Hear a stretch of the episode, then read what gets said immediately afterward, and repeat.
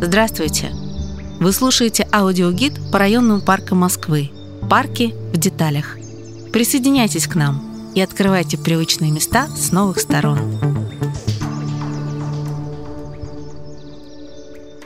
На территории этого парка сохранились следы древних славян, а его площадь такова, что в нем спокойно поместились бы 10 парков зарядья. Все это про ландшафтный парк Митина. Давайте познакомимся с ним поближе.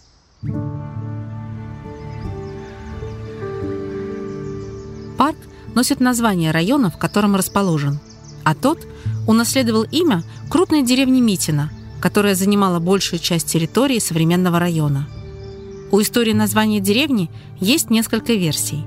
По одной из них Митина пошло от старинного слова «мыт». Был такой вид проезжей пошлины на Руси. В древности в здешних местах было селение Митин-починок. Впервые оно упоминается в завещании Дмитрия Донского. В этом селе торговцы платили налог московским князьям. Данью облагалось право остановки, торговли и перевоза товаров на судах. Есть версия, что именно в этих местах корабли тащили по суше волоком от местной речки Барышихи к Москве-реке. От того первого поселения не осталось и следа. В смутные времена здесь уже была пустошь. Но старинное название так и закрепилось. И когда в XIX веке здесь выросло новое село, его тоже назвали Митиным.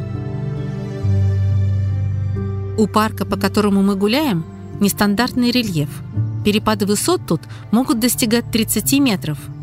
И это не случайность природы. Дело в том, что территория современного парка – место с необычной историей – Здесь проживали древние славяне, оставившие после себя многометровые погребальные курганы, которые и определили местный ландшафт. Достоверно это выяснилось лишь в XIX веке, когда в окрестностях стали вестись археологические раскопки. Жители деревни Митина на тот момент уже знали, что по соседству с ними находятся древние могильники. Они верили, что в недрах хранятся несметные богатства и рассчитывали на них в случае нужды. Поэтому, когда курганами заинтересовались археологи, митинцы, не желая делиться самозванцами, долго не давали им разрешения на работы.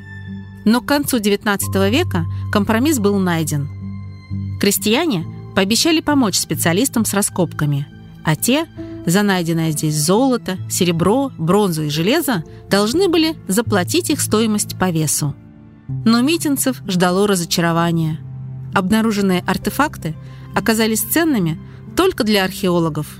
В могилах были скелеты, глиняные горшки да конские удила. С годами находок становилось все больше. К 90-м годам 20 -го века здесь было обнаружено уже 12 памятников археологического наследия. Спастушинские селища и могильники, Митинские селища, а также остатки древнего Волоколамского тракта – Некоторые найденные здесь предметы ученые отнесли ни много ни мало к тысячелетию до нашей эры. Археологи также установили, что в XII-XIII веках на территории современного Митина проживало восточнославянское племя Вятичей.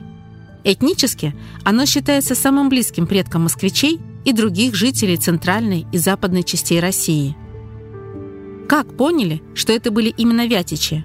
В том числе и благодаря обнаруженным украшениям – височным кольцам. Украшение представляло собой фигурное кольцо из золота, серебра или бронзы, которое женщины подвешивали у виска к головному убору. Оно считалось оберегом и было популярно и у других славян, но Вятичей отличал свой узнаваемый стиль. Нижнюю часть кольца украшали семь лопастей разного размера.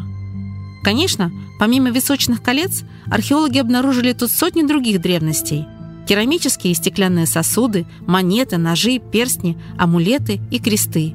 Сегодня эти находки можно увидеть в Государственном историческом музее и Музее Москвы. Найденные археологические ценности определили судьбу этих мест. Территория получила статус памятника истории и культуры и тем самым спаслась от массовой жилой застройки, которая началась в Митине в 90-е годы прошлого века. В 2006 году здесь появился парк – и сегодня это настоящий зеленый оазис среди каменных джунглей районных многоэтажек. Современная территория парка представляет собой просторные поляны, чередующиеся с пролесками, откуда открываются панорамные виды на округу. Сложно поверить, но в прошлом здесь были труднопроходимые леса, в которых устраивали царскую охоту. В 30-е годы прошлого века для работников московского треста хлебопечения на этом месте построили дачный поселок на 60 домов. До наших дней дошло всего несколько его хозяйственных построек. Пожалуй, самая заметная из них – это водонапорная башня из красного кирпича. Ее можно отыскать на проходящей в южной части парка улице 2 Рословка. Такое название улица получила по деревне Рословка, на месте которой и был построен дачный поселок. Это не единственный исторический топоним в парке.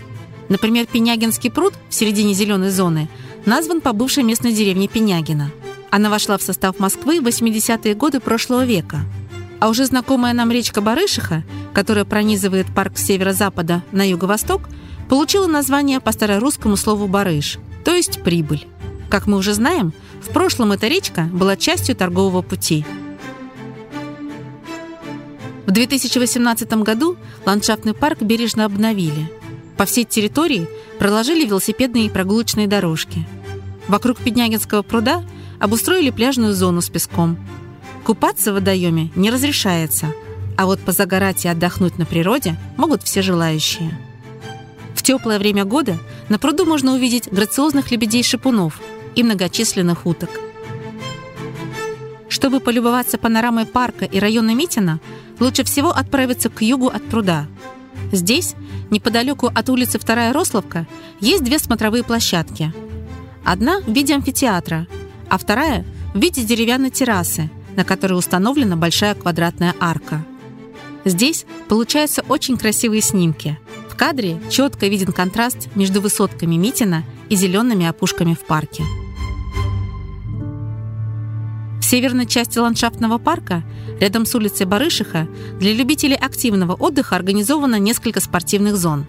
Тут можно сыграть футбол, волейбол, баскетбол и настольный теннис. А на юго-западной окраине парка есть теннисные корты. Они находятся ближе к пересечению улиц генерала Белобородова и Рословка. К западу от Пенягинского пруда, рядом с Пенягинской улицей, находится фестивальная площадь с большой эстрадой и танцполом – Здесь проводят праздничные мероприятия для жителей района Митина. Зимой тут же заливают большой каток, собирающий фигуристов со всей округи. Для детей в парке тоже хватает развлечений. В разных уголках зеленой зоны можно найти детские площадки с лазилками, качелями, балансирами и даже тарзанкой. На этом наша небольшая экскурсия закончена. До встречи в следующем парке. Эта экскурсия подготовлена при поддержке программы мэра Москвы «Мой район».